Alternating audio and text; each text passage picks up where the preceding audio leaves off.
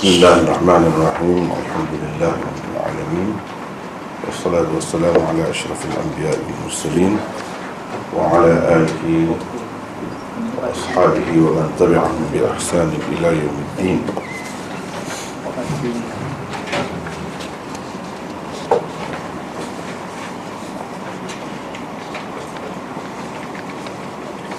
Ah, Kita baru ni tinggal sikit lagi sebenarnya nak habis ni. Ha, Tapi tak sempat. Hmm, Teruskan hari itu Berhenti setakat muka surat. 68 68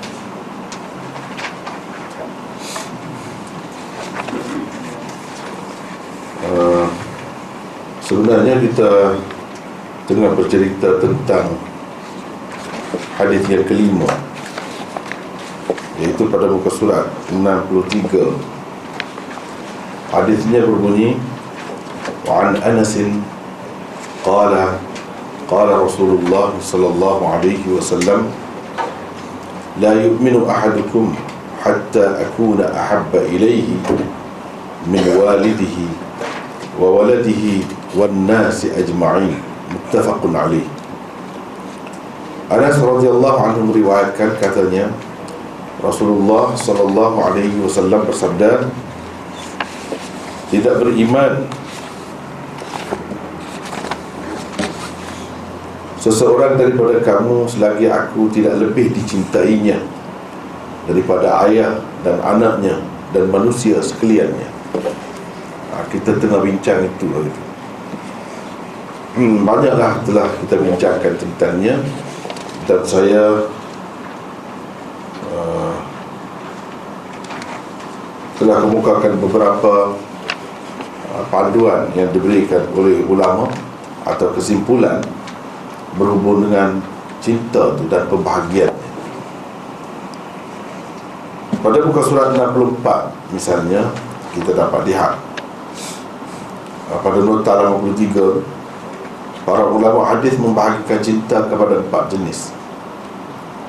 Satu cinta atas dorongan naluri Atau tabiat semula jadi Dipanggil Al-Hubbut Tab'i Kedua cinta atas dorongan akal. Al-Hubbul Aqli Ketiga cinta atas dorongan iman, agama dan syariat. Al-Hubbul Imani Wad-Dini Wal-Hubbul Syar'i dan keempatnya ialah cinta atas dorongan ishq ataupun uh, dipanggil al-hubbul ishqi uh, kita telah bincangkan banyak dah uh, tentang itu kemudian sampai pula kepada uh, perbincangan tentang kenapa kita perlu menyintai Nabi SAW melebihi ayah, anak dan manusia sekaliannya. Apa alasan? Apa alasan? Hmm. kalau punca cinta tu ada macam-macam. Uh, pada umumnya yang disebutkan oleh para ulama dia ada empat punca sebab atau pendorong faktor. Seseorang itu menyintai seseorang yang lain ataupun sesuatu.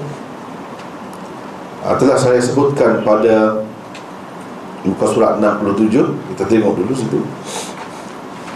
Uh, dia ada beberapa perkara yang mendorong manusia ini menyintai seseorang atau sesuatu yang pertama kerana kecantikan luarannya. Dipanggil jamal. Kerana ada jamal padanya. Jadi kecantikan luarannya nah, itu yang pertama. Yang kedua kelebihan dalaman atau keistimewaan peribadi dipanggil kamal kerana ada kamal padanya. Ketiga budi dan jasa. Dipanggil nawal atau ihsan. Yang keempat kedudukan perhubungan. Dipanggil qarabah. Jadi inilah faktor empat faktor yang selalunya mendorong seseorang manusia itu menyintai orang lain. Dalam konteks yang lebih luas lagi dapat dikatakan inilah empat perkara yang mendorong seseorang manusia itu menyukai sesuatu benda melebihi yang lain secara tabi'inya semakin banyak empat perkara ini ada pada seseorang ia semakin dicintai orang setelah diteliti dan dikaji terbukti bahawa empat perkara itu paling banyak adanya ialah pada Rasulullah sallallahu alaihi wasallam. Maka wajar sekali kalau baginda dicintai melebihi orang-orang lain termasuk ayah, anak, isteri, suami dan lain-lain hatta diri sendiri sekalipun. Ha, jadi inilah asasnya.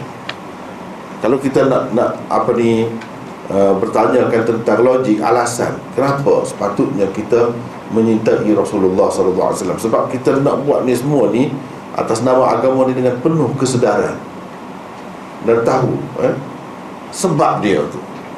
Ha, kalau nak tahu sebab punca kenapa begitu? Sebab yang paling banyak ada empat perkara ni ialah pada Rasulullah hakikatnya hakikatnya begitu.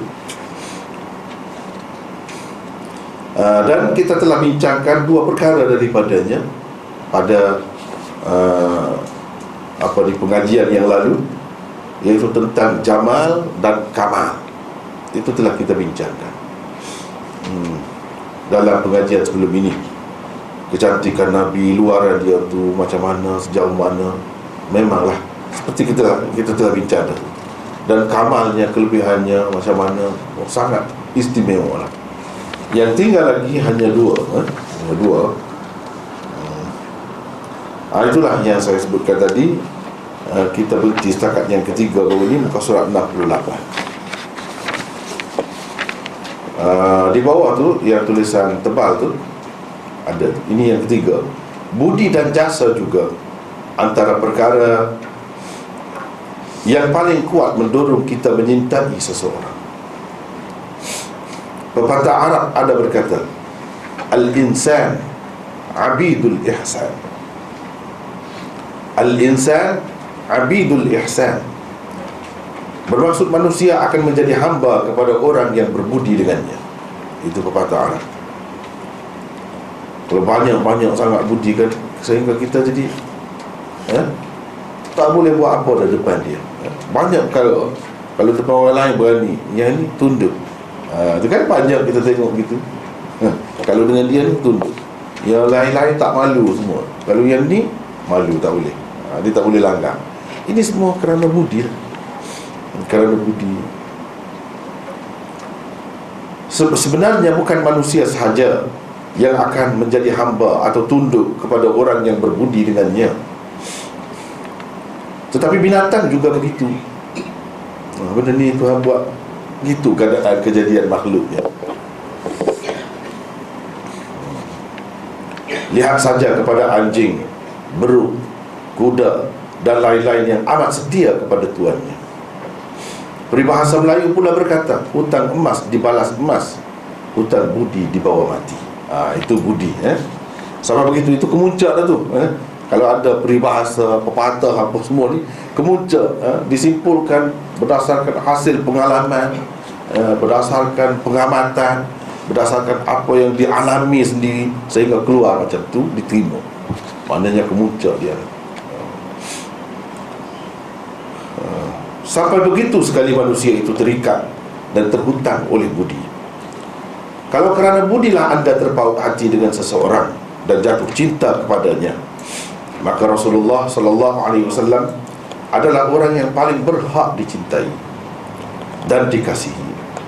Kerana berapa banyak sekalipun budi yang ditabur seseorang kepada anda itu tidak lebih daripada setitis jika dibandingkan dengan awan budi Rasulullah sallallahu alaihi wasallam yang sentiasa mencurah-curah kepada anda dan juga kepada semua manusia yang menghuni bumi ini.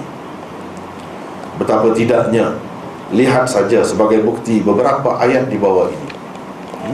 Contoh saja. Wa ma arsalnaka illa rahmatan lil alamin. Dan tidak tiadalah kami mengutuskan engkau wahai Muhammad melainkan untuk menjadi rahmat bagi sekalian Allah rahmat bagi sekalian alam bukan rahmat kepada satu keluarga bukan rahmat kepada satu masyarakat bukan rahmat kepada golongan manusia hmm, pada zaman tertentu tidak. Sekalian Allah rahmat. Uh, ini dari segi rahmat ni luas sangat luas, luas sangat. Uh, kadang-kadang kita tak perasan kita tak sedar. Hmm, orang Islam pun tak sedar kadang-kadang orang kafir tu tak kira lah memang dia tak ada paduan eh, Orang Islam pun kadang-kadang tak sedar yang kita ni boleh hidup ni dalam bumi ni atas muka bumi sekarang ni boleh bernafas, aman, tenteram, segala keperluan kita disediakan dan tidak berlaku kiamat ni kenapa? Kiamat-kiamat itu matilah maksudnya. Nisbah kepada alam ni. Alam bawah ni. Kita panggil alam bawah lah bumi, matahari semua ni, planet-planet ni, alam bawah ni. Dia tidak binasa, tidak hancur, kenapa? Sebagaimana kita kata kita ni tak mati lagi ni. Kenapa? Sampai satu masa mati Tak boleh dielakkan Sampai satu masa mati Kalau kita penyakit tubuh kita Kita boleh kata Kadang-kadang doktor boleh kata Ini tak lama Enam bulan ke apa ke Sebab uh, Sebabnya Cukup sebab-sebab eh? Petanda-petanda yang ada pada dia tu Menunjukkan Tak lama Kekurangan sebab Dia boleh disebutkan. Kalau kita tanya sebab alam ni kenapa tidak kiamat? Ramai orang tak tahu? Eh? Sedangkan Rasulullah SAW sudah cerita. Hmm? Dia kata kiamat tidak akan berlaku Selagi ada orang yang berkata Allah, Allah. Allah. Manakala selagi ada orang yang terima begitu Tak berlaku. Itu rupanya ruh eh? Uh, Ataupun nyawa.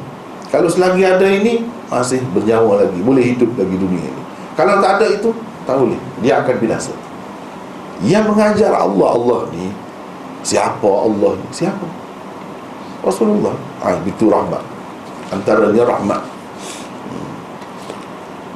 kalau kita ah, kalau kita buat banyak sangatlah. Dan benda-benda lain lagi kita perhati cuba kita tengok kita keadaan kita dibandingkan dengan hmm, orang-orang yang bukan Islam hmm, sebahagiannya kita tengok sendiri macam mana.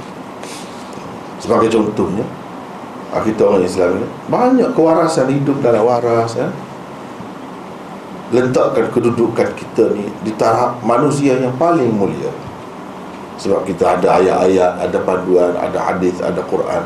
Walaqad karramna bani adam wa hamalnahum fil barri wal bahr kami muliakan manusia Memang kita tengok orang Islam ni dalam uh, keadaannya yang betul-betul mengamalkan Islam memang mulia sungguh. Mulia. Tetapi kalau kita tengok orang yang menganut atau mengikut ajaran lain walaupun nama agama eh, suci dikatakan suci tapi teruk kesian tengok. Tapi orang yang menganut dia tak perasan, dia tak sedar. Dia tak berasa yang dia tu menghinakan diri dia meletakkan teruk sekali lah. Paling bawah asfala safilin lah dalam Quran disebutkan paling rendah dia tak berasa. Hmm. kita yang melihat ni kesian tu ini ya, contoh biasa saja. Kerana agama lah ini semua ni. Misalnya orang-orang Hindu tak makan daging eh? Uh, tak makan binatang-binatang yang hidup tak makan saya yang pernah duduk di negeri uh, Hindu. Saya golek kepala Giling kepala tengok. Orang yang sebut Kadang-kadang kita tengok kata Mati kebuluran, kelaparan, mati ramai. Tak mungkin tak mati. Sebenarnya Allah SWT sediakan Rezeki itu cukup. Tapi kerana agama Yang menghalang dia. Kita tengok apa banyak burung-burung Perterbangan sana sini eh? Lembu-lembu punya gemuknya besar Dalam bandar-bandar New Delhi itu pun ada eh? Tak ada siapa pun ganggu. Mati gitu saja. Rugi ya? Dia tak makan. Tak makan tu bukan daging lembu saja. Ikan pun tak makan. Ayam pun tak makan. Semua tak makan. Ya? Tapi dia merasa dia Sempurna Dia merasa dia bahagia. Kebahagiaan sebenarnya dalam Kesengsaraan Tapi dia tidak sedar Dia tidak sedar Kerugian tu ya? Betapa orang lain dapat meniaga ayam saja eh? kaya raya eh? sampai keluar negara eh? ayam saja makan goreng eh? Ah, perciknya eh? ayam eh? macam-macam lagi lah kurmanya dia tak ada semua nikmat ada semua ikan macam-macam laut pauk eh? berasaskan ikan tak ada semua tu dia kadang-kadang kita tengok kesian. Kesian. Jadi rahmat tu di mana rahmat? Rahmat. Kerana agama Islam ni ajarin ni semua boleh. Adalah satu dua tak tak bilangan dah tak masuk bilangan dah? Ada satu dua tu. Sebab yang lain banyak lagi yang kita boleh makan. Ini tak makan semua. Tak makan semua. Dia ajar daripada kecil lagi begitu. Kononnya taatlah kepada agama dengan cara begitu. Tapi betapa kerugiannya dalam dunia betapa kerugiannya dalam dunia. Kalaulah dia sedar nak tahu orang macam ni uh, dia menyesal dan sedih sangat rasa terharu bila dia memeluk agama Islam. Kita tengok. Memang baru dia nampak. Kalau dia tak memeluk agama Islam dia tak nampak tak sedar benda tu. Hmm. ha, itu satu di satu pihak eh? kita tengok. Tak ada rahmat itu rahmat dari segi nak dapat rezeki daripadanya menikmati kelasatannya dan sebagainya. Tak ada semua. Di satu pihak yang lain pula dia boleh sembah lembu sebodoh-bodoh lembu. Orang kata bodoh macam lembu kan? Dia boleh sembah. Ha, dia boleh ambil air kencing lembu tu minum. Dia boleh ambil uh, apa ni uh, najis tai lembu tu dia hmm, di, di dahi sebab yang buat begini bukan orang biasa. Bukan Sami eh? Doktor, engineer, menteri. Orang yang cerdik lah kira. Memerintah negeri, negara. Tapi jadi bodoh sampai begitu sekali. Kalau kita kata bodoh dia marah. Dia bukan dia cerdik ha, Sampai begitu sekali kita tengok manusia. Oh kerugian. Hinanya jadi kita manusia Yang Allah SWT angkatkan begitu tinggi Mulia. Tiba-tiba kita tunduk kepada binatang yang hina. Yang tak tahu apa pun eh? tak tahu apa sampai begitu sekali. Semua dianggap Tuhan tapi diri sendiri tidak hamba. Semua dianggap Tuhan kalau tengok benda-benda pelik sikit dia sembah terus eh? ini bukan orang biasa. Yang cerdik-cerdik yang terpilih di kalangan buat-buat dia terus sembah. Manusia tidak. Manusia yang paling mulia Jadi paling hina. Yang lain semua lebih daripada dia. Teruk hmm. ha, Itu dia satu segi. Kita tengok agama yang lain pula ha? Kalau orang alim Orang alim lah kita kata Sami dia Padri ke Yang sebaik-baiknya tidak kahwin Tidak berkeluarga Tidak makan ha, Makanan-makanan yang sedap Hidup dalam selesa Tak ada semua jadi nak beragama ni baru mulia di sisi Allah Baru lebih apabila dia meninggalkan dunia Sedangkan berapa banyak nikmat dalam dunia hmm?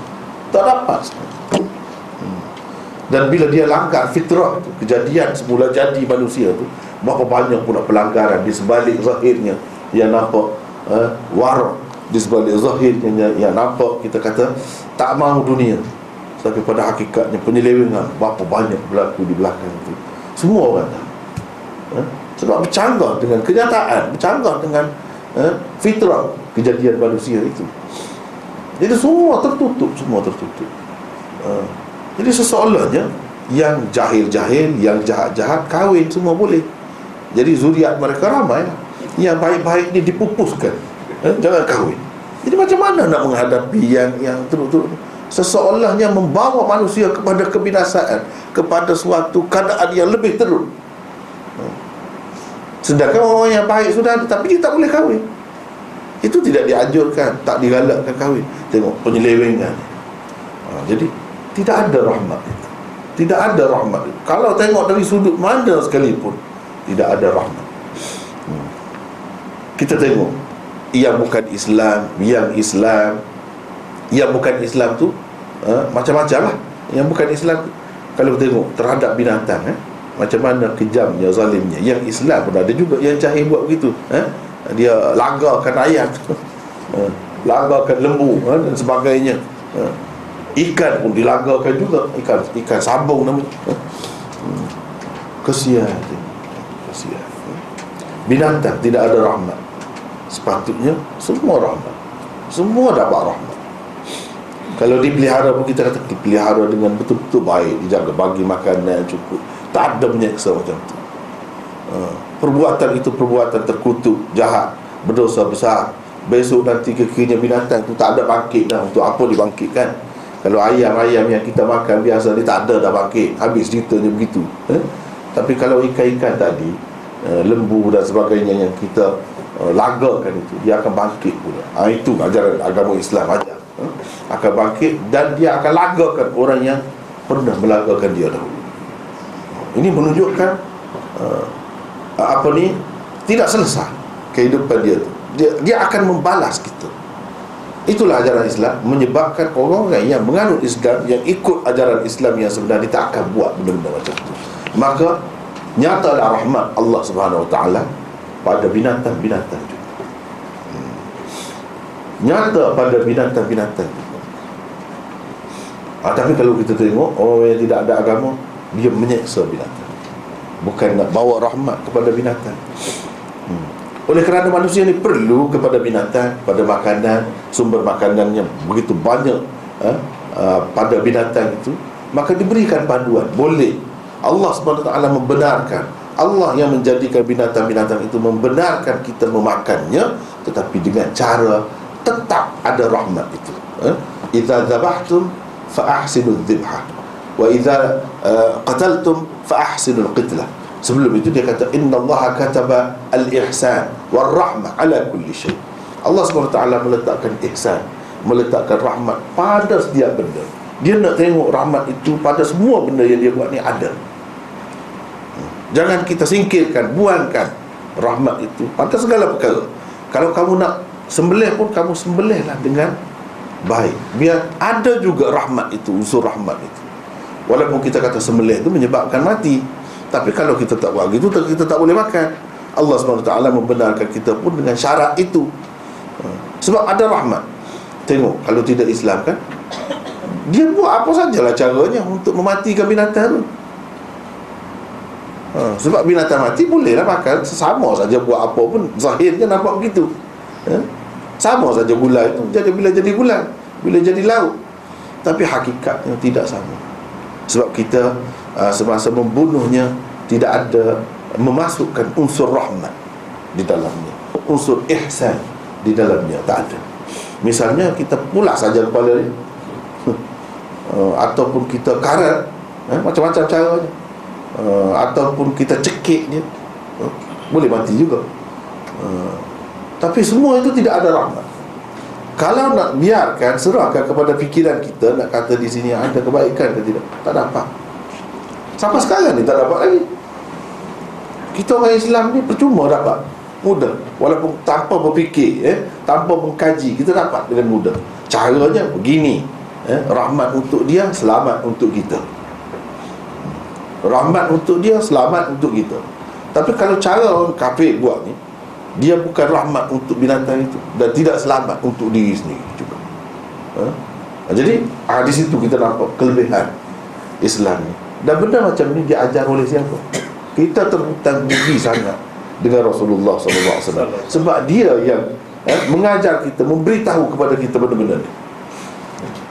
Sebabnya binatang Sebab itu dalam Islam ni Kalau Uh, dalam kes pembunuhan qisas apa dia mengutamakan melebihkan hukuman itu dalam bentuk qawad.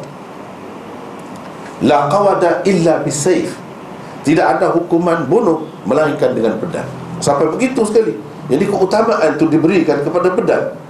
Walaupun dari segi fiknya ulama-ulama bahas bincang banyak lagi sehingga dia kata boleh juga begini-gini. Tapi keutamaan itu kenapa diberikan kepada pedang dari satu segi nampak kejam pedang ni Bayangkanlah Kalau pancung ha, Putus kepala jatuh Kepala jatuh Nampak teruk lah Dan memancuk darah Menakutkan ha? Kalau orang yang tidak biasa ni Yang hidup cara uh, Apa ni halus ha? Cara beradab ha? Boleh jadi tu tiga malam mimpi lagi tu ha? Tak boleh makan Tak lalu makan Tengok ha? hmm. Dari satu segi nampak begitu Zalim nampak kejam teruk hukuman ni. Tapi pada hakikatnya ringan dia. Ringan. Sebab putus hubungan Semua anggota dia Semua tubuh dia ni Segala uh, sel-selnya urat sarafnya putus hubungan. Kita ni nak rasa sakit nak rasa seksa apa kalau selagi ada hubungan dengan eh, saraf dalam otak kita. Tapi bila sudah putus ni tak ada. Dari sudut itu ringan untuk dia. Tetapi berat kepada kita. Kita jadi takut yang hidup ni takut. Tapi kepada dia tidak berat. Itu paling ringan. Nak dibandingkan dengan kita karankan dia kita uh, apa ni suntikkan uh, racun uh, ke dalam tubuhnya dan itu seksa sebab apa? Urat sarafnya tak putus. Seluruh tubuhnya merasa seksa eh? dan semacam ten, apa ni tekanan yang kuat. Itu sebab dia jadi macam oh, hitam muka jadi. Tu uh, hitam muka bila kena tu macam pan, apa ni gantung dan sebagainya kan. Dan cejelai lidah itu seksa tapi kita nampak macam ringan. Sebab sekali kena apa ni kejutan itu mati. Nampak macam ringan. Ha. jadi orang tak takut. Dia kata sekejap eh kalau kita nak mati pun. Ha. sekali buka karat dia mati. Dia tak takut. Di satu pihak orang tidak takut melakukan jenayah di satu pihak yang lain menyeksa yang kena bunuh. Tidak ada ihsan. Tapi cara Islam cara Islam ni di satu pihak nampak macam seksa yang kena bunuh tu. Sebenarnya dia tidak seksa. Tetapi orang yang melihat yang tahu hukuman itu begitu bentuknya dia jadi takut. Tak akan buat. Tengok hikmah ha, Islam itu berbeza. Dan benda-benda ni semua Rasulullah SAW ajar. Binatang pun sama juga. Kalau kita apa ni uh, pulas kepala dia uh, kita buat macam-macam lagi cara cekiknya sama jadi seksa juga.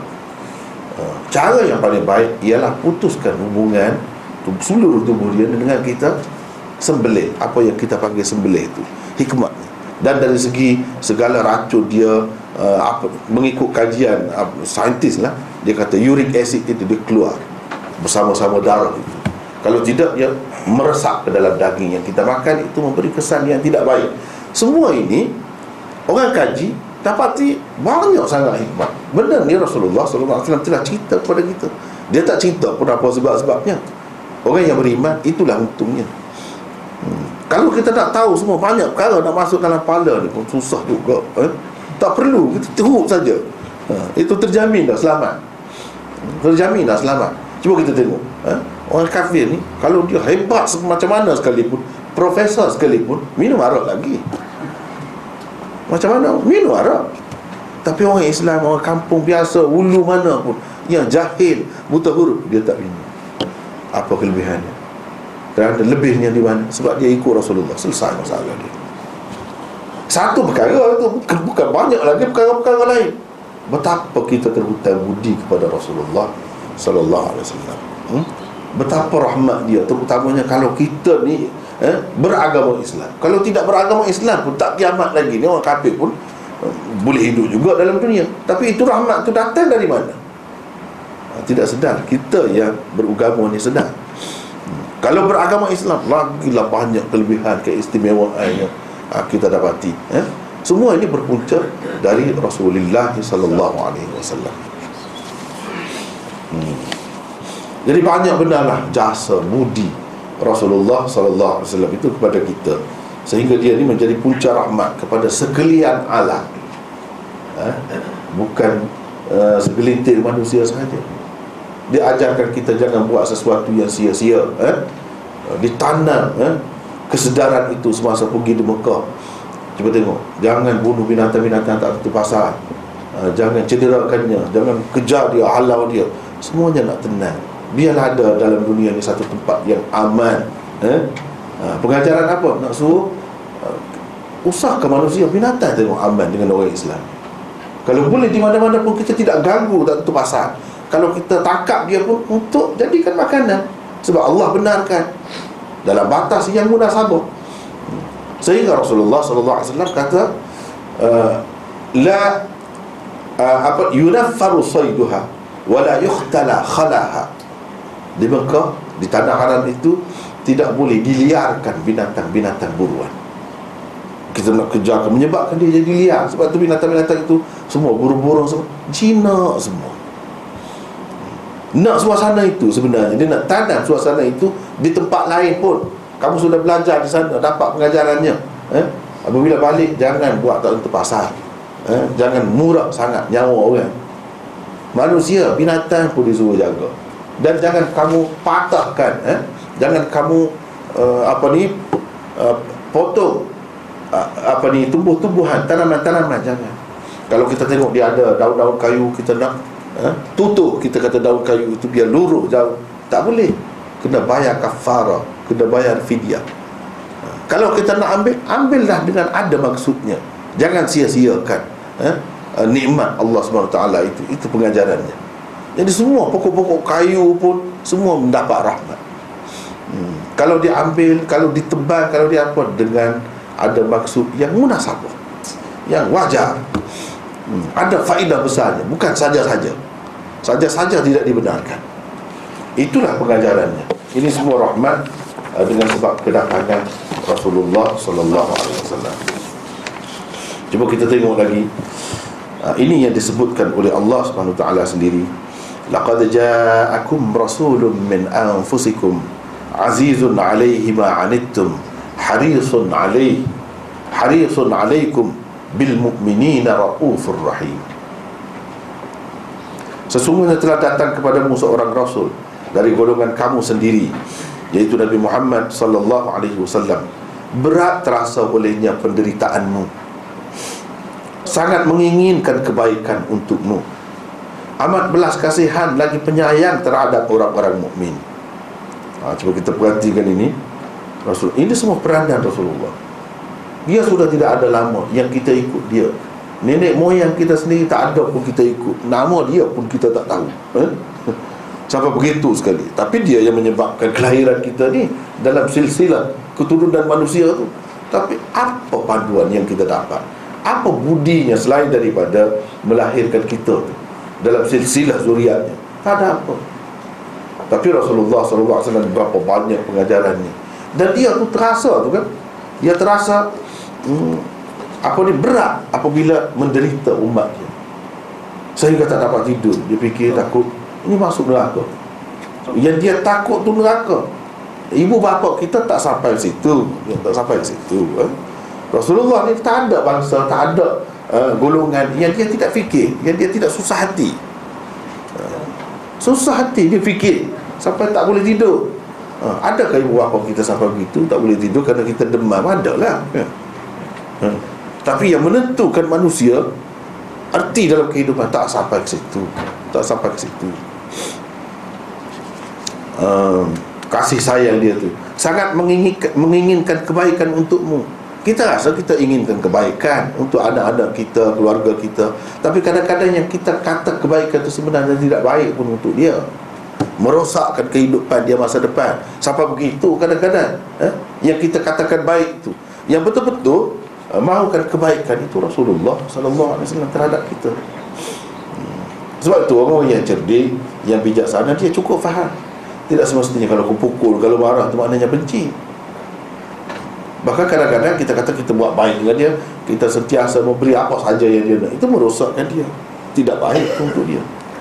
Kadang-kadang rosak tu bukan setakat dunia Sampai di akhirat. Hmm. ha, Itulah yang tak kena. Sebab kita tak tahu rahsia dia. Tak tahu sebenarnya apa kebaikan itu. Kebaikan kita sekadar lulus periksa Dapat berapa A Itu kebaikan kita. Yang kita nampaknya kelebihan. Dia tak ada fikir itu. Eh? dia tak ada fikir itu uh, dia fikir faman zuhziha 'anil nar wa udkhila al-jannata faqad faz. Tu kemuncaknya. Di situ tak sampai fikiran manusia ke situ. Hmm? sesiapa yang dijauhkan dari neraka dan dimasukkan ke dalam surga itulah orang yang berjaya. Kita tak nampak ke situ berjaya-berjaya ni berjaya ni peresa tu je lah. Dalam peperiksaan itu jaya. Hmm. Jadi Rasulullah SAW nampak yang jauh untuk kita. Ha, Itu semua tu Ihsan dia kepada kita. Kepada orang kafir pun Begitu juga.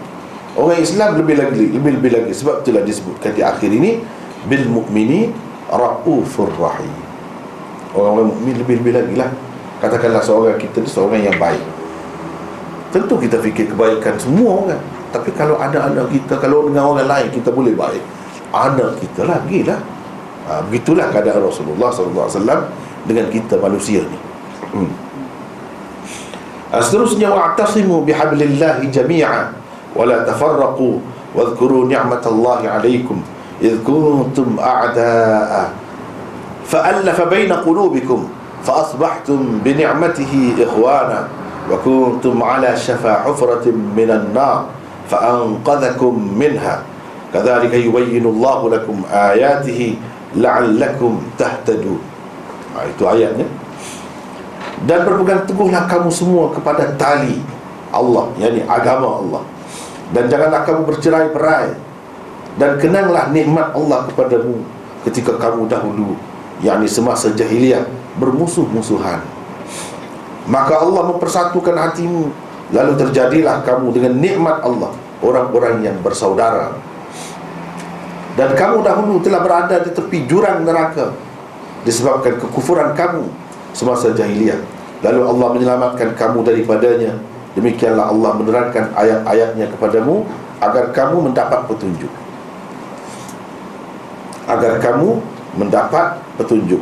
Jadi kalau kita tengok dalam sejarah bangsa Arab memang orang Arab ni terhutang budi sangat dengan Rasulullah sallallahu alaihi wasallam. Walaupun tidak secara langsung kita terasa terhutang budi dengan Rasulullah. Tapi ada kaitan juga. Bila orang Arab itu masuk Islam Mereka memperjuangkan Islam Sampailah kepada kita. Kalau tidak tak sampai.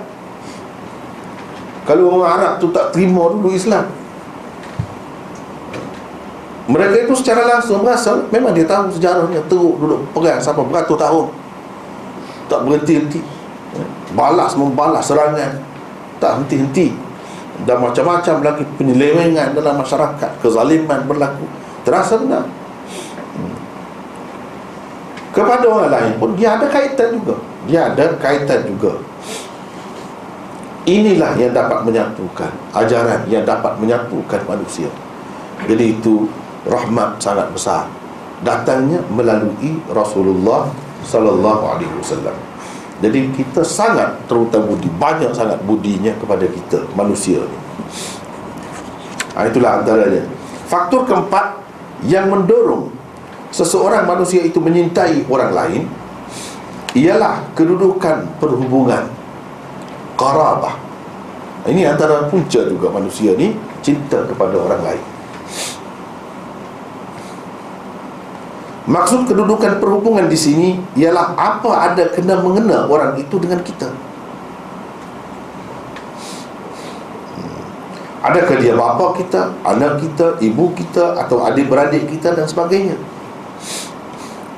Ahmad menyintai Aminah. Kerana Aminah adalah isterinya, ada hubungan. Ha, eh? Ada hubungan.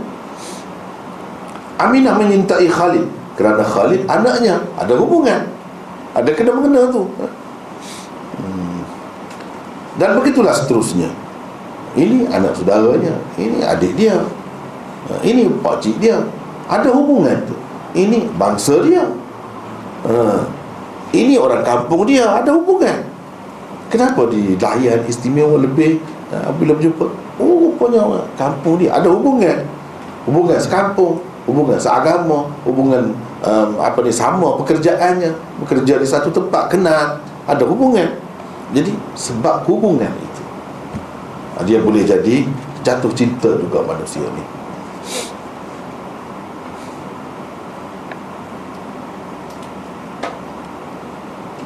Kenapa pula kita harus menyintai Nabi?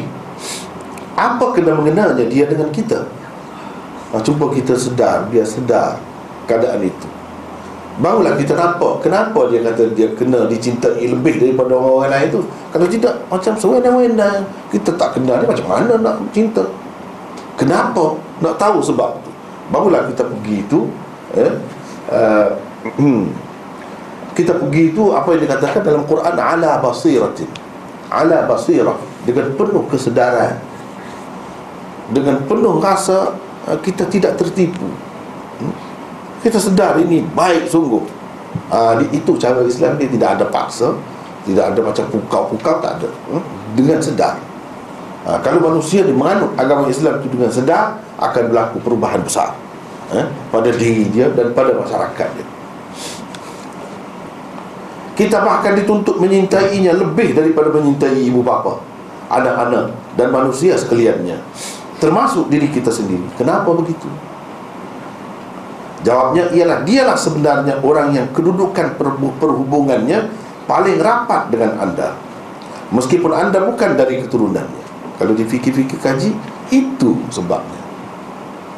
Kita kasih kepada ibu kita ayah kita. Kerana ada berhubungan perhubungan kita dengan Rasulullah ni lebih rapat lagi sebenarnya. Tapi kita tak sedar. Lebih rapat lagi. Kalau ayah kita, ayah kita atas kita sikit Datuk jauh sikit. Walaupun jauh, tak ada kena-mengena Dia lebih rapat lagi Hakikatnya. Itulah yang nak diajarkan Ditanam Diberi kesedaran oleh Rasulullah SAW Melalui hadis ini. Hmm, Dialah sebenarnya bapa kepada hakikat insan Yang wujud di dunia ini. Insan. Eh? Kalau kata insan yang sebenarnya bapa bagi hakikat insan ini. Orang lain susah nak melahirkan insan. Ha, kalau kita tengok macam-macam usaha segala uh, sistem pendidikan ini semua nak melahirkan manusia lah. Nak melahirkan insan sejak mana kejayaan? Perhatikan firman Allah di bawah ini an-nabiyyu awla bil mu'minin min anfusihim wa azwajuhu ummahatuhum Nabi itu lebih menolong dan lebih menjaga kebaikan orang-orang yang beriman daripada diri mereka sendiri. Dan isteri-isteri dan ibu isteri-isterinya adalah ibu-ibu mereka. Jadi uh, isteri-isteri Rasulullah adalah ibu sebab itu kita panggil Ummul Mukminin Aisyah, Ummul Mukminin, Ummu Salamah dan sebagainya. Uh, Ummul Mukminin.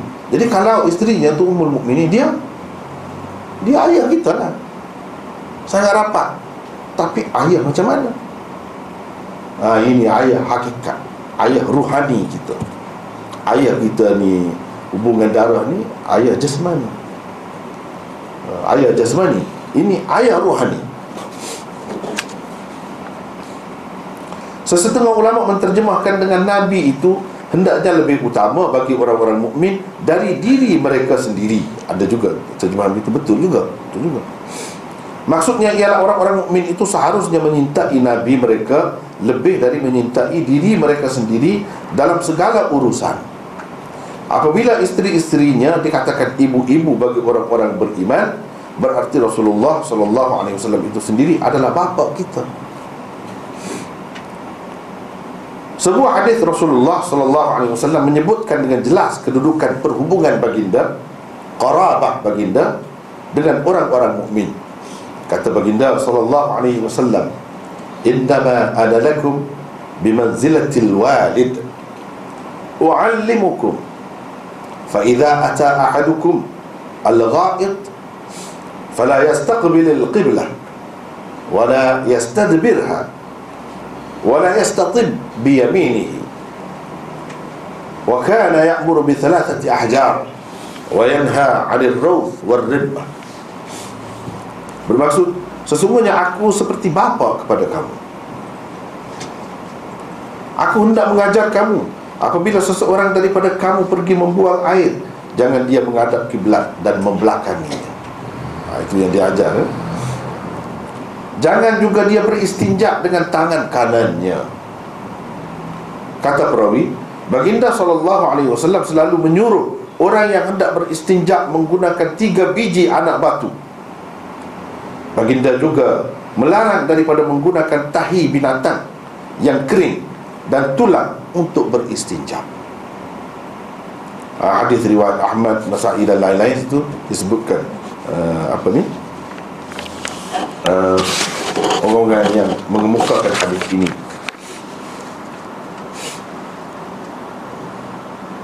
Sekarang perlulah jelas bapa kita yang manakah yang lebih utama bagi kita? Bapa darah daging seseorang manusia adalah bapa jasmaninya.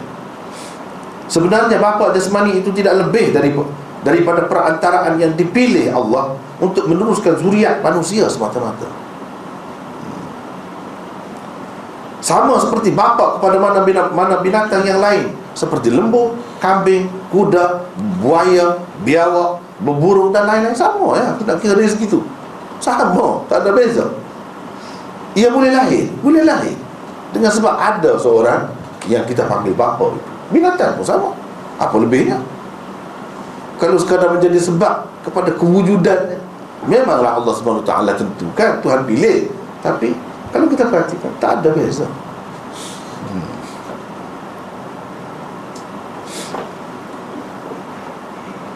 Ia tidak lebih daripada perantaraan untuk meneruskan zuriatnya. Tidak ada langsung pilihan pada anda untuk memilih bapa jasmani. Campur tangan bapa jasmani anda juga langsung tidak ada dalam menentukan bakat Kebolehan dan kelebihan anda Berbeza dengan bapa rohani manusia. Dia adalah Nabi yang dipilih Allah Untuk mengajarkan kepada manusia Arti hidup sebagai seorang manusia. Dialah yang membimbing manusia agar menjadi hamba Allah Yang taat kepadanya. Dialah yang menyedarkan manusia supaya berakhlak mulia dan berpengetahuan. Dialah yang memberitahu tentang adanya kehidupan di alam yang lain sesudah mati Tentang dosa, pahala Tentang surga, neraka Tentang Tuhan dan lain-lain. Siapa bagi tahu kepada kita? Kalau tidak dia. Papa kita tak tahu apa. Eh? Dia hanya tahu cari makan. Uh, Bagi makan untuk itu, itu sekadar tu. Kalau sekadar tu binatang pun ada. Binatang pun ada. Cuma dia sampai satu peringkat Dia boleh berdikari Dia cari makan sendiri Lepaslah dia. Tapi semasa kecil Ibu dia Kita kata Mengambil berat. Mengutamakan dia. Sama saja dari segitu Kalau nak kira.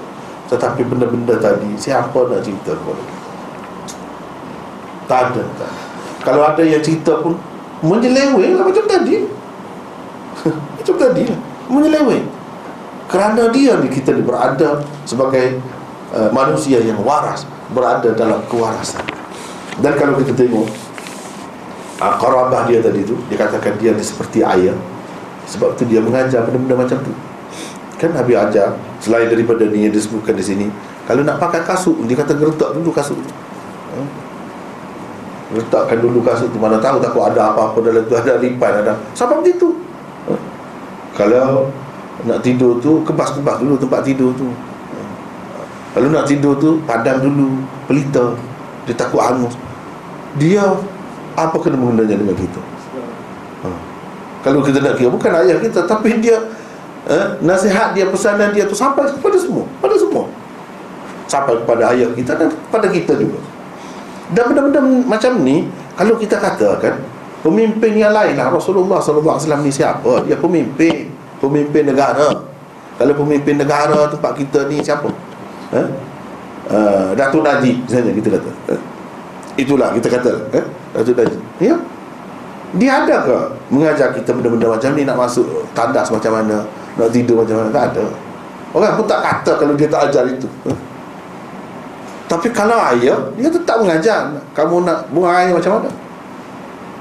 Jangan berdiri dia kata duduk ha? sebab tu orang kafir dia mengejek orang Islam. Dia kata kepada Salman ah, boleh Nabi kamu ni ajar semua kata dia sampai nak buang air pun ajar eh? memang apa dia kata Salman kata memang begitu dia ayah kami jadi patutlah dia ajar dia ambil berat benda-benda macam ni sebab dia ayah jadi benda-benda remeh temeh kita kata dia boleh turun daripada kerja dia eh? sebagai ketua negara sebagai panglima perang eh? oh, sebagai pendidik, pendakwah, uh, kena berdakwah. Ada lagi masa dia bagi untuk kita untuk mengajar benda-benda macam ni. Eh? Kadang-kadang kita ni bapak jasmani kita pun tak ajar benda macam ni. tak ajar, dia buat tak tahu kan ni ikut dia. Eh? Hmm. Ya. Rasulullah banyak kerja. Isteri dia saja berapa? Nak ambil berat ini nak. Dia ada lagi benda-benda macam ni untuk umat eh? supaya kita nampak apa perhubungan kita dengan dia kenapa dia ajar benda macam ni sebab dia juga ayah kepada kita bapa kepada kita baru kita nampak hubungan itu dan kerana hubungan itu sepatutnya kita lebih sayang kepada dia. Sebab dia mengambil berat tentang kita benda-benda remeh-temeh macam ni pun. Ha? Hmm, dan dia kata uh, kalau uh, pergi ke tempat buang air jangan menghadap kiblat jangan membelakangi kiblat mana ada orang tahu nak cerita benda macam tu? Yang dia kata kalau bapak kita ajar gunakanlah air dengan baik. Jangan banyak-banyak sangat guna misalnya eh? itu guna sabun dan sebagainya. Itu ya tak ada masalah kiblat-kiblat ni eh? tak sampai ke situ fikiran bapa manu, jasmani manusia ni. Tak sampai ke situ. Mana dia tahu rahsia kiblat itu? Apa lebihnya? Apa kurangnya? Tak tahu. Nah, jadi bapa ni yang terpilih daripada bapa-bapa yang lain. Sebab bapa yang lain ajar hanya perkara remeh. Benda-benda yang kecil benda-benda yang eh, kita kita sendiri pun boleh faham. Boleh nampak bila kita berumur sikit tapi yang Rasulullah SAW ajar kita ni bapa ruhani kita ni berapa banyak yang kita tak mungkin dapat. Tak tahu rahsia-rahsia tu kalau tidak melalui dia. Jangan guna tangan uh, kanan uh, ketika beristijab. Itu yang disebutkan dalam hadis. Bila dia sebut bapa dia sebut benda-benda ni. Uh, sebab ini dalam konteks dia tu sebagai bapa kita. Bukan sebagai panglima perang. Uh, bukan sebagai hakim Ha, dia juga sebagai hakim kalau ada apa-apa kes di zamannya itu nak selesaikan dia juga hakim. Ini sebagai bapa ni. Tak ada hakim nak cerita benda-benda macam ni. Eh? kepada orang-orang bawah dia. Tak ada. Ketua pegawai ke pegawai tinggi kena cerita benda-benda. Tak ada. Itu bukan kerja dia. Tapi ini termasuk kerja dia juga ni. Sebab apa? sebab dia bapa. Yang lain bukan bapa. Patutlah dia tak ambil berat pun tentang tu uh, tak boleh guna tangan kanan tangan kiri. Benda ni sampai sekarang manusia tak faham. Lagi kalau kira serahkan kepada manusia kenapa kanan lebih uh, lebih baik daripada kiri? Kenapa kanan ini kena guna yang bersih apa salahnya kalau kiri pun? Hmm. tak ada beza. Ini pun tak dapat manusia tentukan lagi. Sepandai-pandai manusia dalam macam-macam bidang itu ini pun tak dapat tentukan lagi. Hmm. cuma kadang-kadang kita ni yang Islam ni dia terlajar eh? dia tak dia tak faham dengan baik apa maksudnya eh?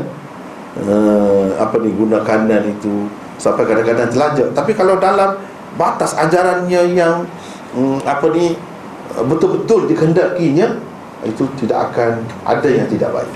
Tidak akan ada yang tidak baik eh? semuanya baik. Sekurang-kurangnya kita tengok dari segi adab. Cuba kita tengok dari segi adab. Kalau seseorang itu kita tahu dia tuan rumah kita nak pergi makan di rumah dia eh, dia ajak kita makan.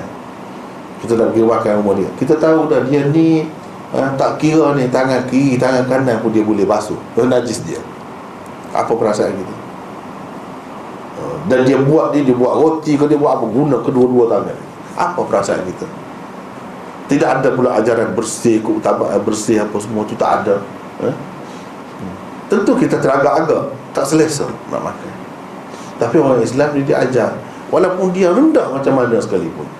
Ada beza Yang ini untuk yang bersih. Ini untuk yang kotor. Ini untuk hormat. Ini untuk yang hina. Sudah diajar. Sudah diajar. Jadi dengan dengan Dan dia ada kaitan tu pula. Kalau kita tengok dari segi falsafahnya Dia lebih luas lagi Bukan sekadar tu. Dikatakan ashabul yamin Ashabul shimal eh, Orang-orang kanan Orang-orang kiri Orang-orang kanan ahli syurga. Orang-orang kiri ahli neraka. Eh? ha. Kalau dalam dunia ni sebenarnya Pun mereka guna tapi mereka tak sedar.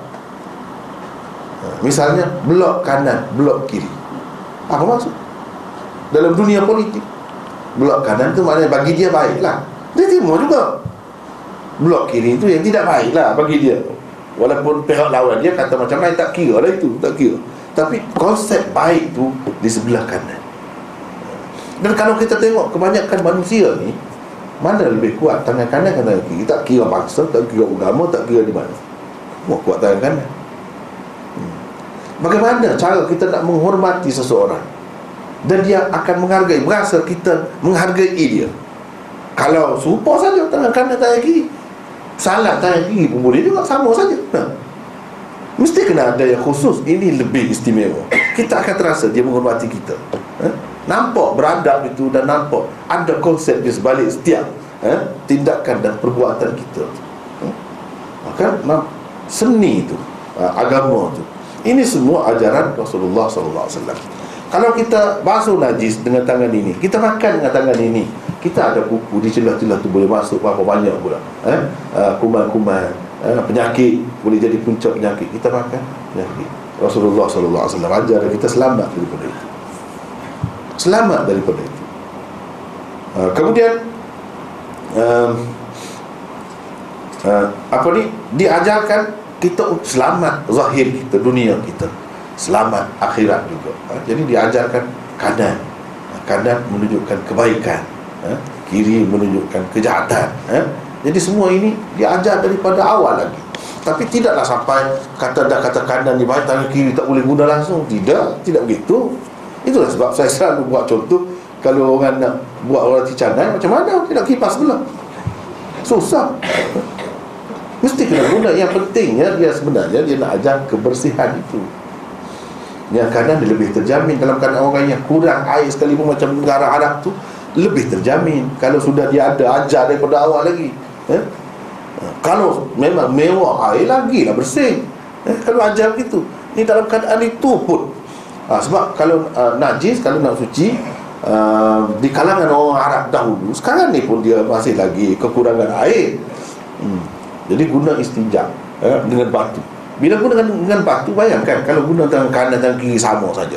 Lepas tu nak masak roti nak makan nasi eh, dengan kita makan satu talang kerana kekurangan pinggan dan sebagainya kan? Tidakkah ini mendedahkan kepada bahaya dan kekotoran? Tapi kalau dalam keadaan tak ada air pun kita tak yakin dia kalau nak sapu najis itu dengan mesti tangan kiri. Jadi dia pakai tangan kanan selamat dah tu. Ha, cuba tengok kesan daripada ini ajaran ini. Ha. pada masa tu berguna. Masa sekarang pun berguna. Tapi janganlah pula kita kerana nak kanan ni kan. Setengah-setengah orang tu dia kata kanan lebih. Memanglah ada kelebihan pada dasarnya tapi tidaklah kata dalam semua keadaan itu elokkan dan misalnya kita naik, naik kereta. Naik kereta pintu kereta tu yang sebelah kanan dah. Kita nak masuk kanan macam mana? Eh, susah lah mesti punggung ke depan. Eh, nak masuk kanan. Masuk kiri sajalah dalam, dalam keadaan itu. Ah, tak perlu kita susah-susah ah, jadi maksud utama dia tu apa? Itu yang kena faham. Kalau kebetulan pintu kiri tak apalah kita masuk kanan. Kaki kanan. Tapi yang sebelah kanan tu adalah kelebihan ke kanan. Kanan. Tapi kurang pula dari sudut yang lain. Jadi tak perlu dah kita fikir susah-susah. Eh? masuk sajalah. Begitu eh? hmm. jangan kita nak pusing ke nak itu tidak tidak begitu maksudnya. Tak sampai ke situ. Yang pentingnya nak jaga kebersihan itu. Bayangkan betapa selamatnya orang dahulu yang mengikut agama Islam. Ketika mana air tak ada. Istinjak ni di zaman Rasulullah pernah berlaku. Orang-orang lelaki tak guna air pun yang guna air ni keutamaannya kepada perempuan. Sampai begitu sekali.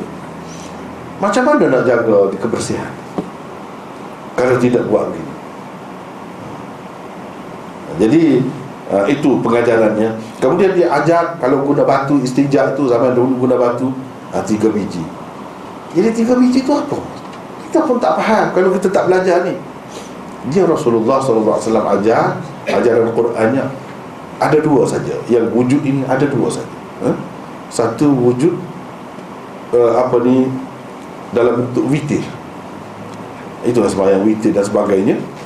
Satu lagi wujud dalam bentuk syafaq wujud yang ada bandingannya tandingannya lawannya dan sebagainya. Ha, itu wujud kita makhluk.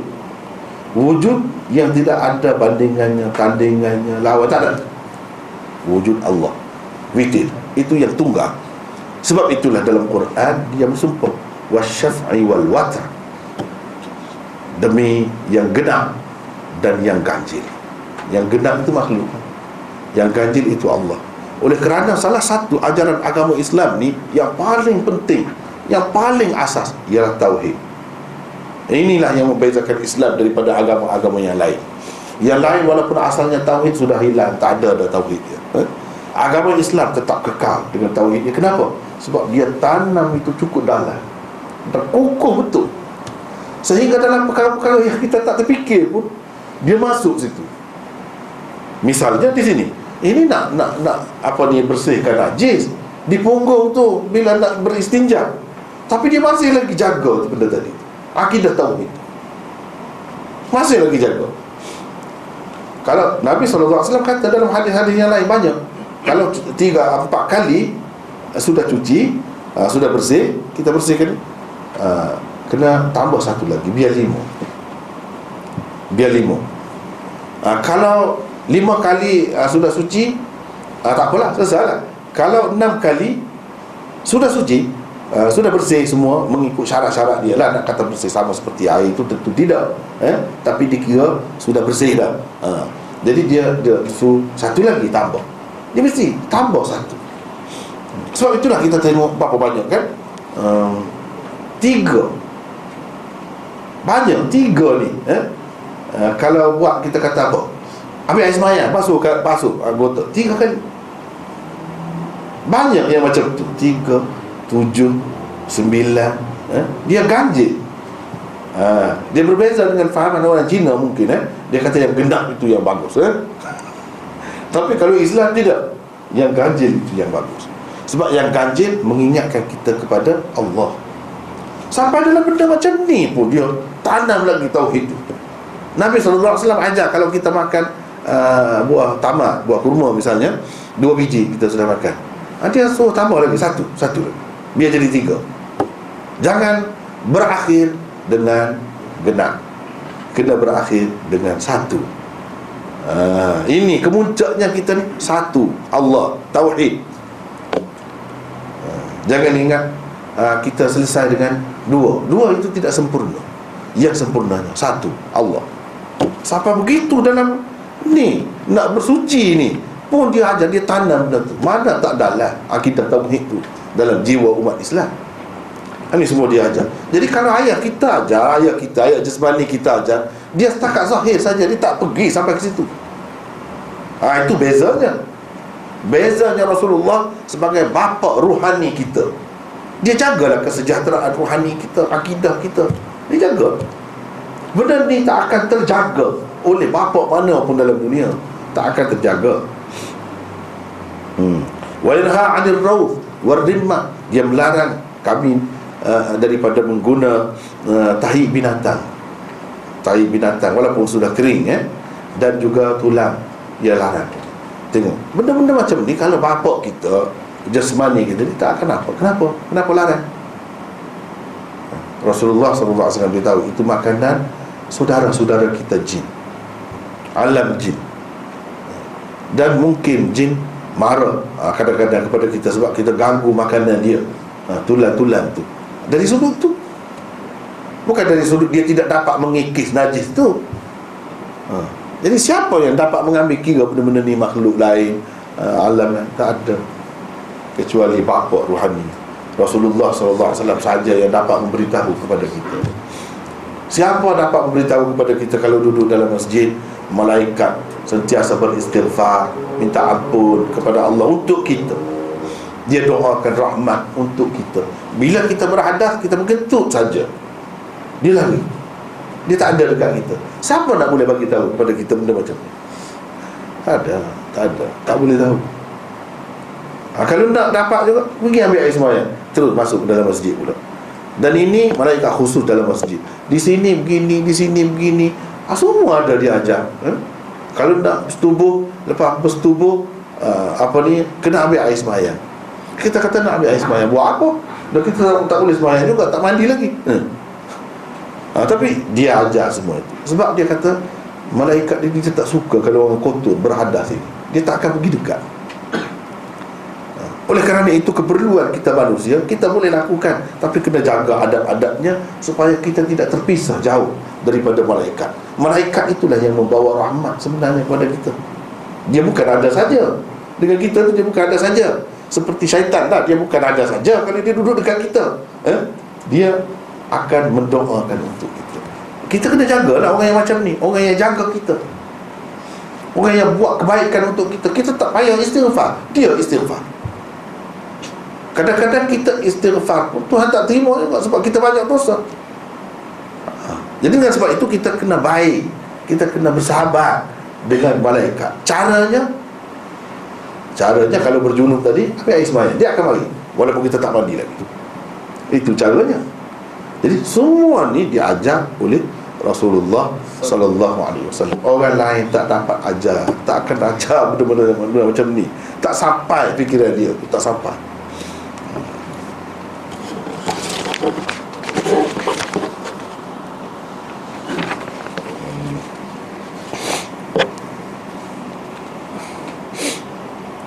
Apa lagi nak cerita tentang akhlak yang mulia tentang Tuhan? Tuhan tu macam mana cuba tengok agama lain tengok. Hmm? nak nak bingung dalam menentukan Tuhan pun. Bingung ha? tapi kita jelas Tuhan kita macam ni.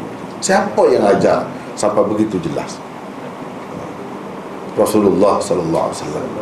Jadi kenapa dia ajak hubungan dia tu. Hubungan dia sebagai bapa hubungan dia sebagai guru hubungan dia sebagai rasul dengan kita. Dia bukan orang biasa. Kalau pemerintah dia mesti fikir tentang rakyat dia. Sebab apa? sebab dia pemerintah tanggungjawab dia sebagai pemerintah ini rasul. Jadi banyak hubungannya dengan kita. Bukan satu sudut. Dari sudut ayah saja. Tapi dari sudut pemimpin. Dari sudut uh, apa ni uh, guru. Uh, dari sudut apa ni rasul sebagai rasul. Tanggungjawab dia. Dan dia berasa bersalah.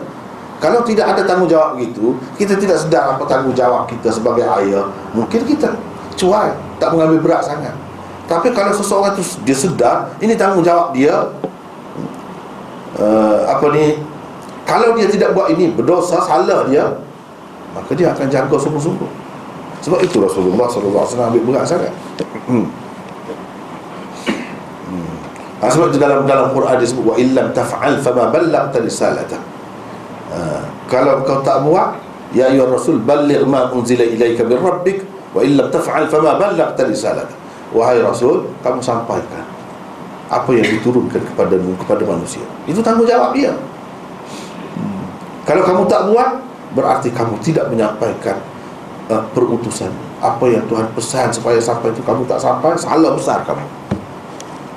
Dia cukup sedar itu tanggungjawab dia sebagai rasul itu.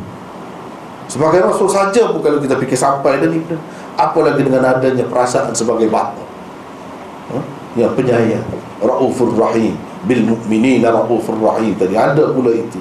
Habislah. Sebab itu kadang-kadang dia tak tak lena tidur. Fikirkan kita. Ha.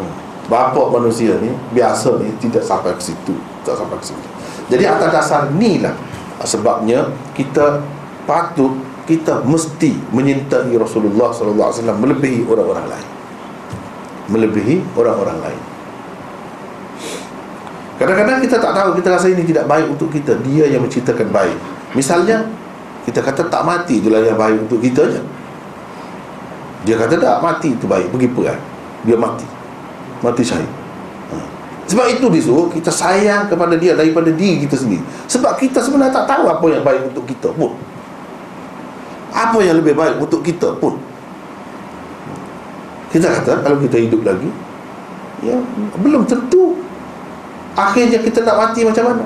Yang menentukan kebahagiaan manusia ni Iman. Kalau dia mati dahulu Mati tidak dalam iman Apa guna?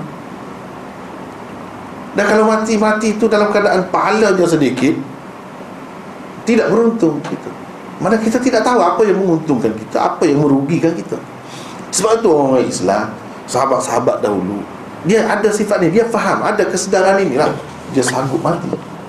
Sebab dia tahu Ya Rasulullah kata tu ha? yang Rasulullah kata tu dia lebih tahu daripada kita. Sampai begitu. Apabila sampai ke peringkat itu barulah umat Islam ini akan berjaya. Buktinya sahabat-sahabat dulu dia macam tu dia berjaya. Kita sekarang ni tak ada sifat-sifat itu. Sebab itu susah nak berjaya. Susah nak berjaya. Hmm, tak apalah kita tengok sini. Kalau begitu dialah sepatutnya diutamakan daripada orang-orang lain dalam kehidupan kita kerana terkumpul padanya segala punca dan sebab Untuk seseorang itu dicintai kita Dalam keadaan paling sempurna Dan paling lengkap. Kalau nak kata dari sudut jamal Paling sempurna, paling lengkap Ada pada dia. Sebenarnya Kalau kita kata tidak Itu mata kita yang bermasalah. Fikiran kita yang bermasalah Sebenarnya. Uh, Sebenarnya dia Itulah sebab dan rahsianya kenapa Rasulullah sallallahu alaihi wasallam bersabda, "La yu'minu ahadukum hatta akuna ahabba ilaihi min walidihi wa waladihi wan nasi ajma'in."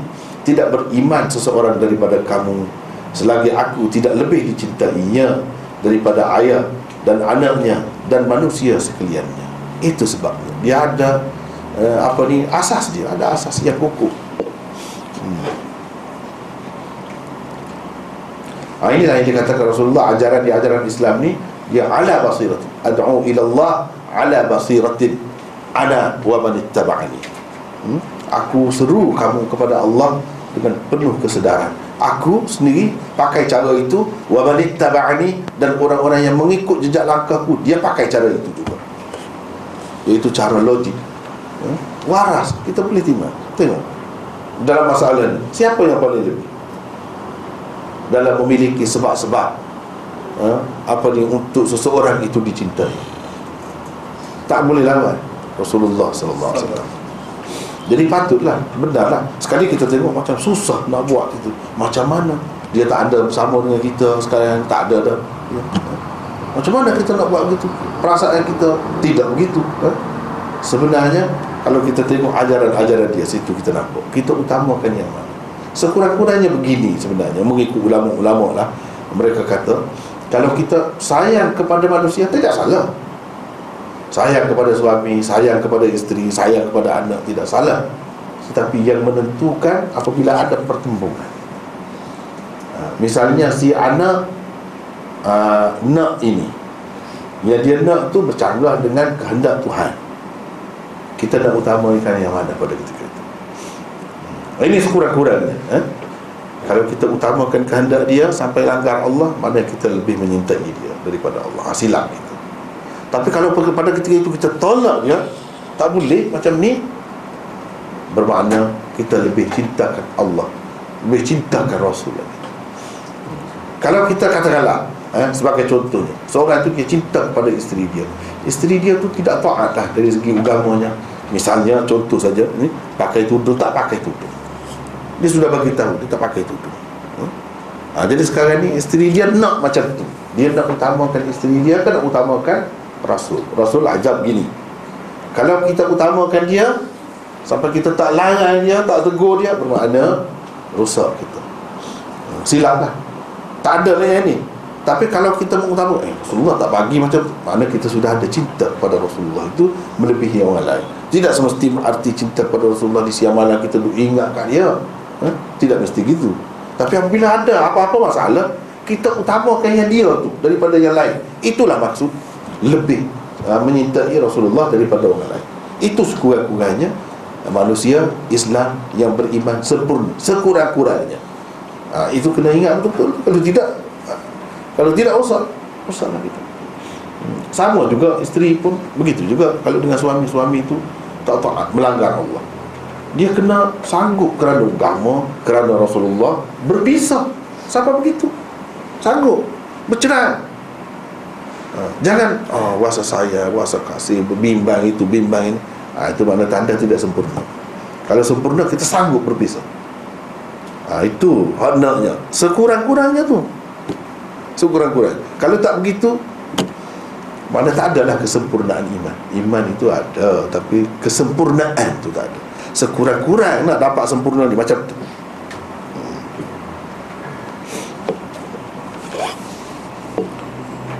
uh, kemudian habislah uh, selain Bukhari dan Muslim hadis ini diriwayatkan juga oleh Ahmad Nasai, Ibnu Majah, Darimi, Abu Ya'la dan lain-lain.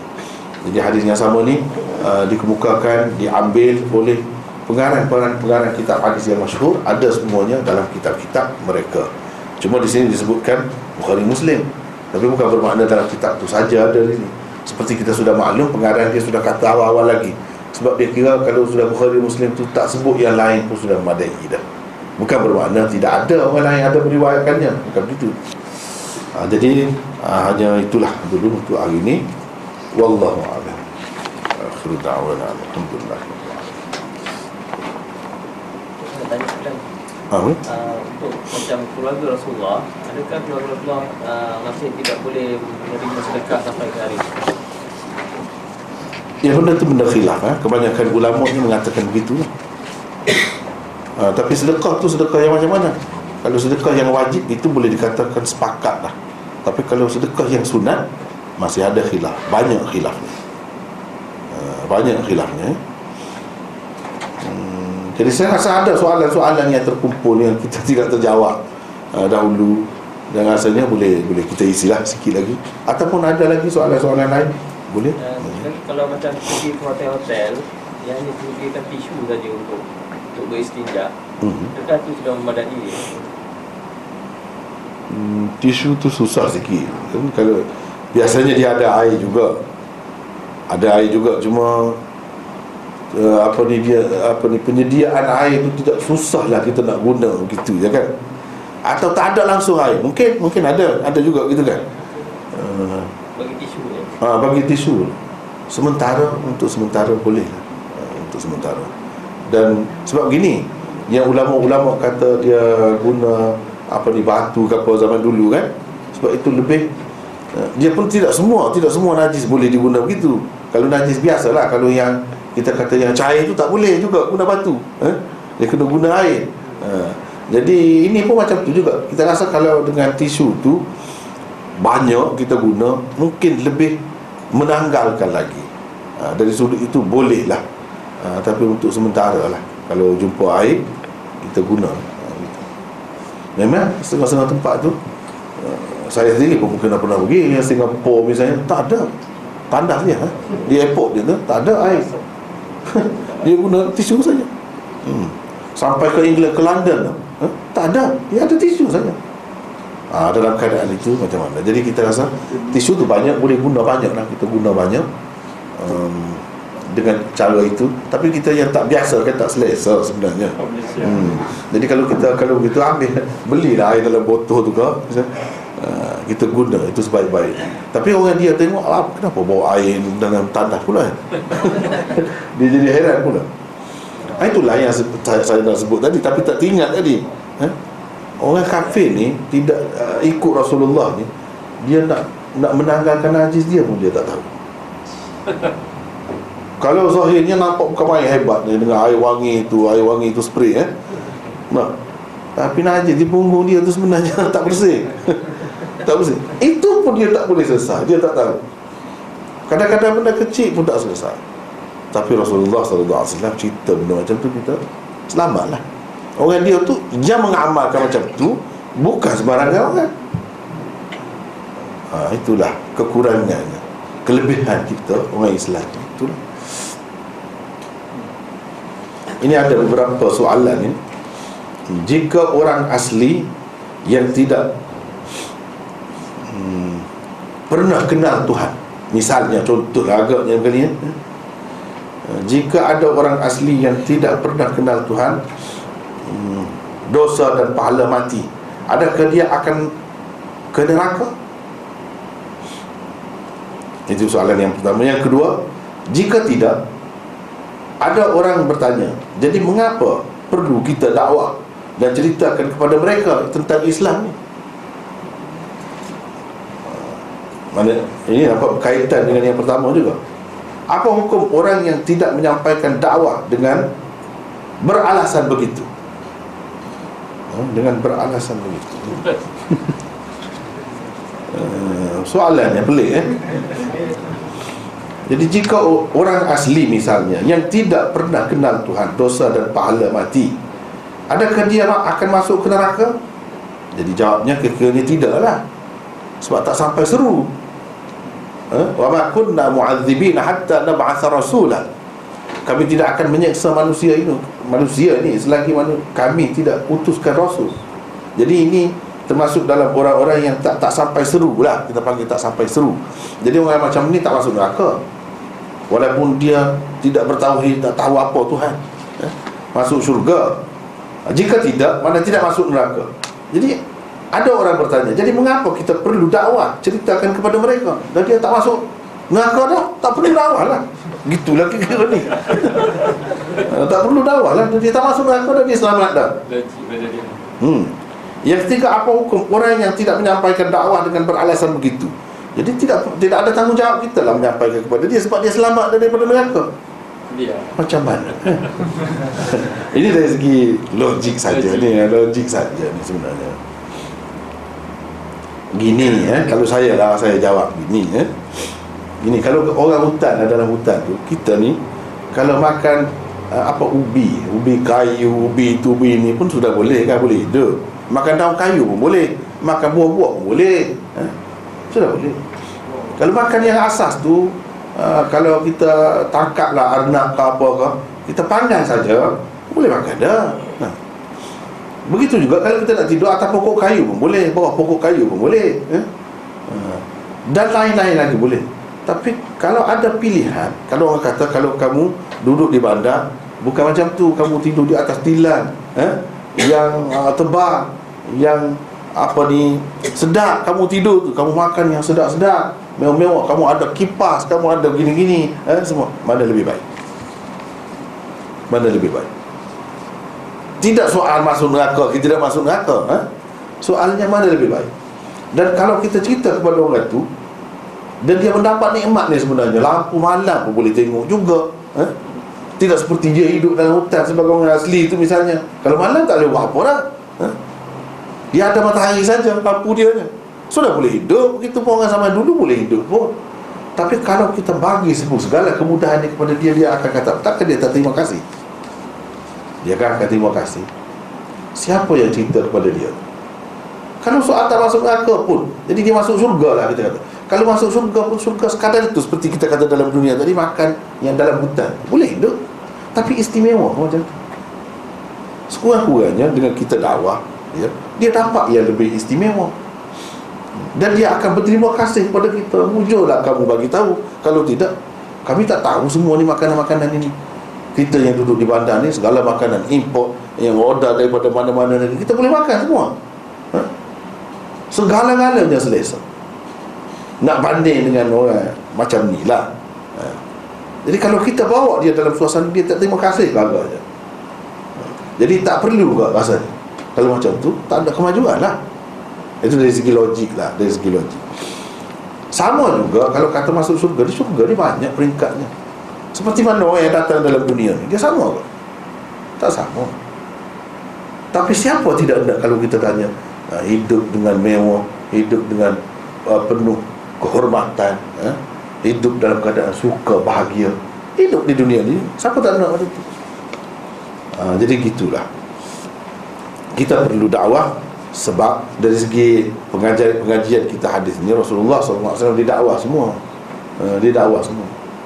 Jadi untuk mendapat yang lebih baik tak boleh kita kata uh, begitu. Macam gini lah orang kata uh, dia kalau uh, tak buat ni sebab jahil. Kalau jahil tak apa. Jadi biar tu jahil lah. Kalau macam tu. Nak kan macam tu? Sebenarnya kejahilan tu sendiri tu salah dah kalau dengan sengaja kalau dengan sengaja Dia tak boleh benda tu bukan dicari. Ha, Bukan dicari Benda dihilangkan daripada kita sepatutnya. Kekurangan, kemunduran ha, Kejakunan Hidup cara macam tu, tu sebenarnya Tidak disukai. Kita sepatut Apa ni Jauh daripada kita. Ha, Begitulah. Hmm, Lagi?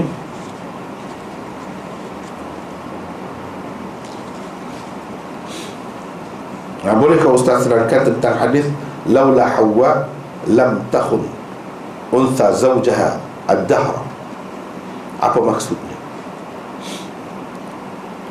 Uh, maksudnya kalau tidak kerana hawa nescaya orang perempuan tidak mengkhianati suaminya sepanjang masa. Ini hadis ini sebenarnya ada dalam Bukhari pun. Ada.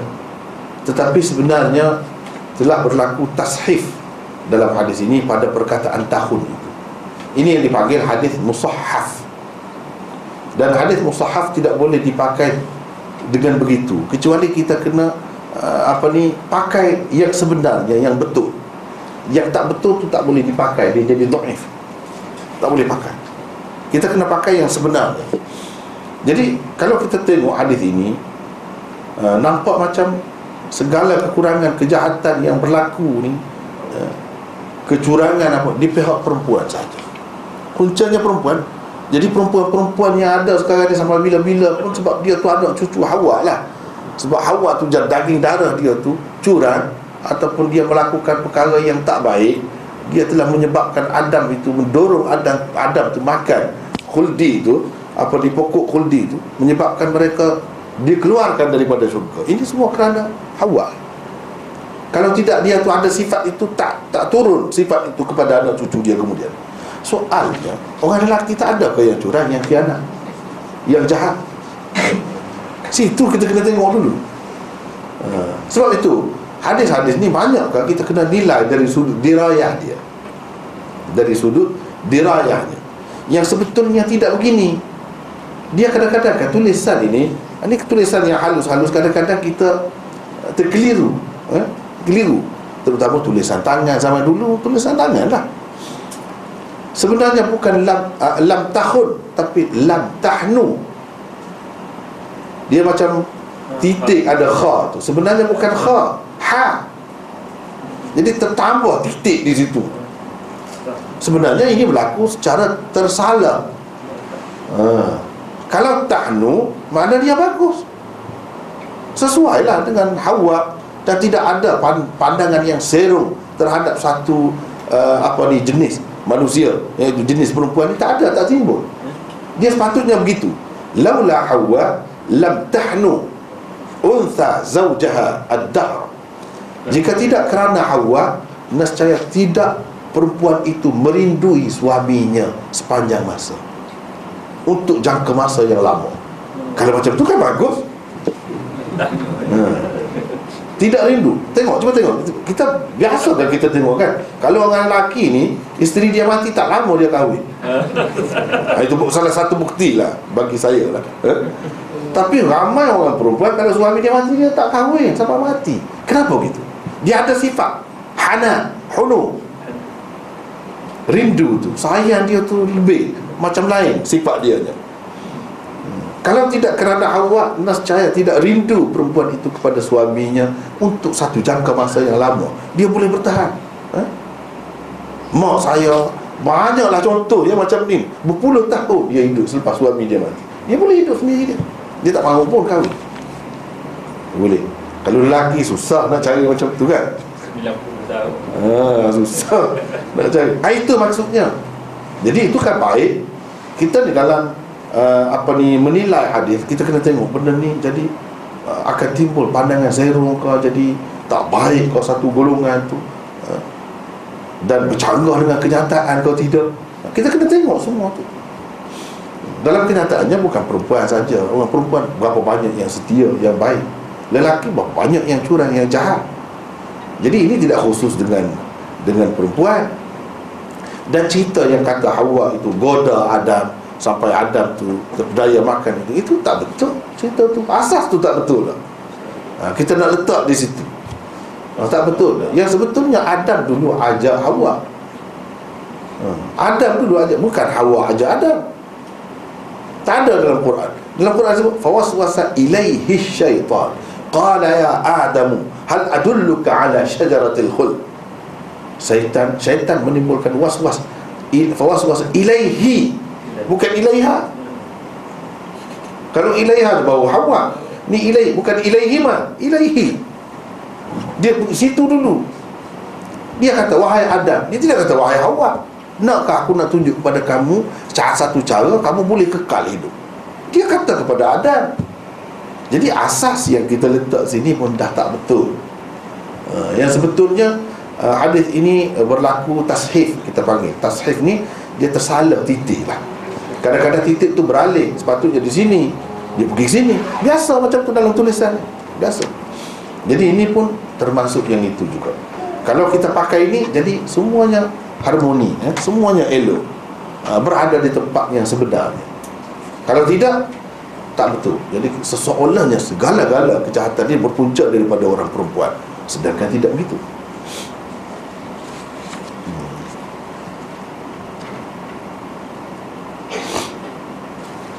ada lagi kau soalan-soalan lain? ya. Ustaz berkaitan dengan hadis-hadis uh, berkaitan Imam Mahdi. Uh, jadi adakah Imam Mahdi Al-Muntazar itu sama yang disebutkan dengan Isa uh, Isa bin Maryam? Isa bin Maryam.